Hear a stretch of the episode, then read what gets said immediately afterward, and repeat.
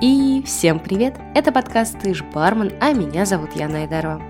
Это уже седьмой выпуск, и да, мне самой в это не верится. Каждый раз очень страшно садиться за написание сценария, записывать, выпускать в свет новый эпизод, потому что в день записи я понимаю, что все не то и все не так, срочно надо все переделать, взять другую тему, материала слишком много или мало, он слишком простой или очень сложный, и тут в голове закрадывается мысль, ой, ну выпущу в другой день, никто даже не заметит, но ваши лайки, оценки и комментарии помогают мне вспомнить, что кому-то все-таки это может быть интересно и полезно, а значит надо делать и делать в первую очередь качественно. Спасибо вам большое за поддержку, мне безумно приятно, и это очень мотивирует и позволяет не опускать руки, даже когда куча дел или все не так гладко. Я работаю над недочетами, кстати, с хороших новостей, теперь в описании будет тайм-код, который поможет прослушать отдельные отрезки выпуска, и заодно там вас будут ждать полезные ссылки по теме эпизода. Мне показалось это правильным решением, и если у вас возникли предложения или пожелания по улучшению подкаста, это тема, формат, рубрика, и тому подобное, пишите в комментариях под выпуском, я обязательно прочту и учту ваше мнение. Это действительно очень важно. Так, ну что, начнем мы с Booz News.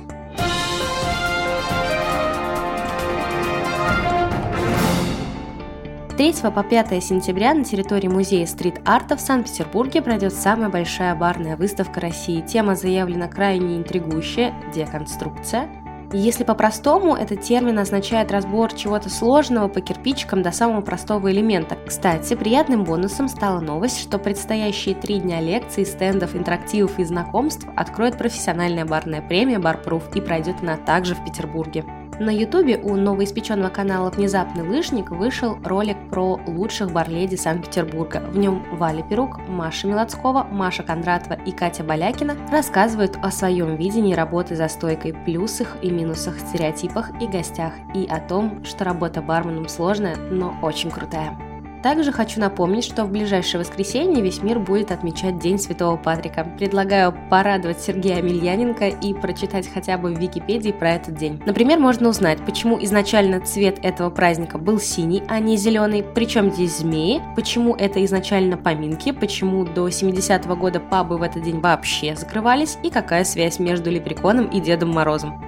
Ну а если все-таки стало интересно узнать подробности от меня, то смело пишите в комментариях под этим выпуском «Пошел в студию».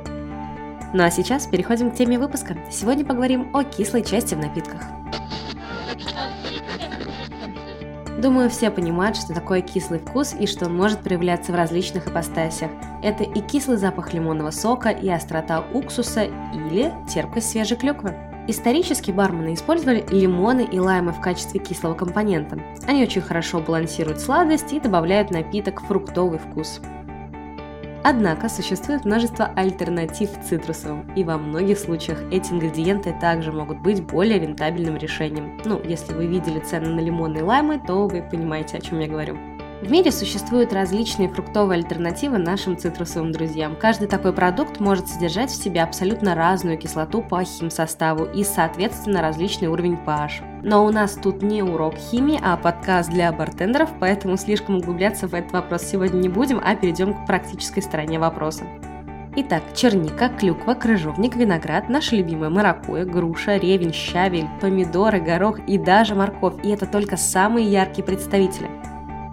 Также следует помнить, что концентрация отдельных кислот в различных плодах и ягодах не одинаковая. В цитрусовых, в ананасе и в большинстве видов ягод доминирует лимонная кислота, а в семечковых и косточковых плодах – яблочная. Встречаются и комбинированные варианты кислот. Например, банан содержит в себе аж 4 вида кислот, хотя так и не скажешь на первый взгляд, да? Также многое зависит от степени зрелости плода. Так, при созревании персиков количество яблочной кислоты в них значительно возрастает, а лимоны уменьшается. Кто-нибудь уже ищет экспресс-курсы по ботанике? Чистые кислоты.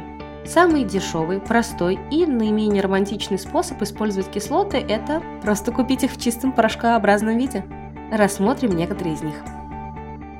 Яблочная кислота – чтобы понять разницу между знакомой лимонной и яблочной кислотой, представьте, как вы кусаете сочное зеленое яблоко. Такая свежая, яркая кислинка, от которой сводят скулы. Это ощущение сильно отличается от дегустации свежих цитрусовых, не так ли? Кстати, яблочную кислоту вы можете найти не только в яблоках, но и в винограде и в ревне. Молочная кислота. Это тоже органическая кислота, и она входит в состав молока и молочных продуктов. Образование ее связано с обыкновенным брожением сахаров. По вкусу она может напомнить кислые сливки, но при правильном использовании она отлично может округлить напиток и сделать его мягче. Так, например, в баре White Line готовили очень популярный сливочный мартини или кровавую мэри, именно используя молочную кислоту. Уксусная кислота.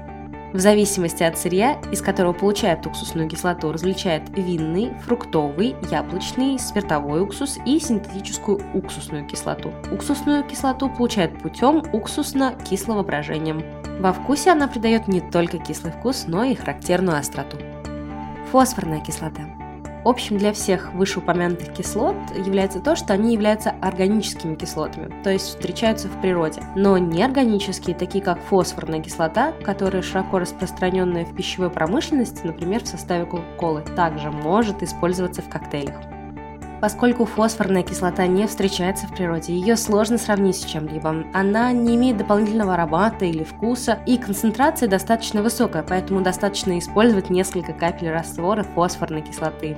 Танины. Наконец, хоть и не кислота, танины – это группа полифенолов, которые естественным образом встречаются в красном вине, чае и некоторых фруктах. Танины ответственны за вяжущее состояние, ощущение сухости, шероховатость, вызванное связыванием танинов с белками слюны.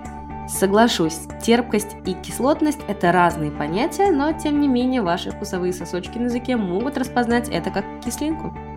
Очень важная информация. Во время работы с кислотами, пожалуйста, помните, что кислоты по своей природе едкие, и с ними всегда следует быть осторожными. Смешивайте их всегда в правильных пропорциях с водой, как правило, это 1 к 10, но тут все достаточно индивидуально. Кислоты при правильном хранении имеют очень высокий срок годности, поэтому убедитесь, что этот пункт также качественно выполнен. Храните ваши растворы только в стеклянной таре. Избегайте пластмассовых и металлических емкостей.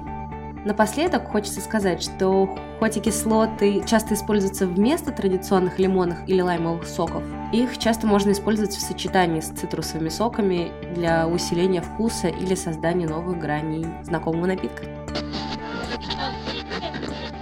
Признаюсь честно, сегодня был очень непростой выпуск, потому что столько говорить о кислом невозможно. Постоянно хочется сглотнуть слюну и попить водички. Если у вас то же самое, то ставьте этому выпуску лайк или оценку в приложении для iOS или Android.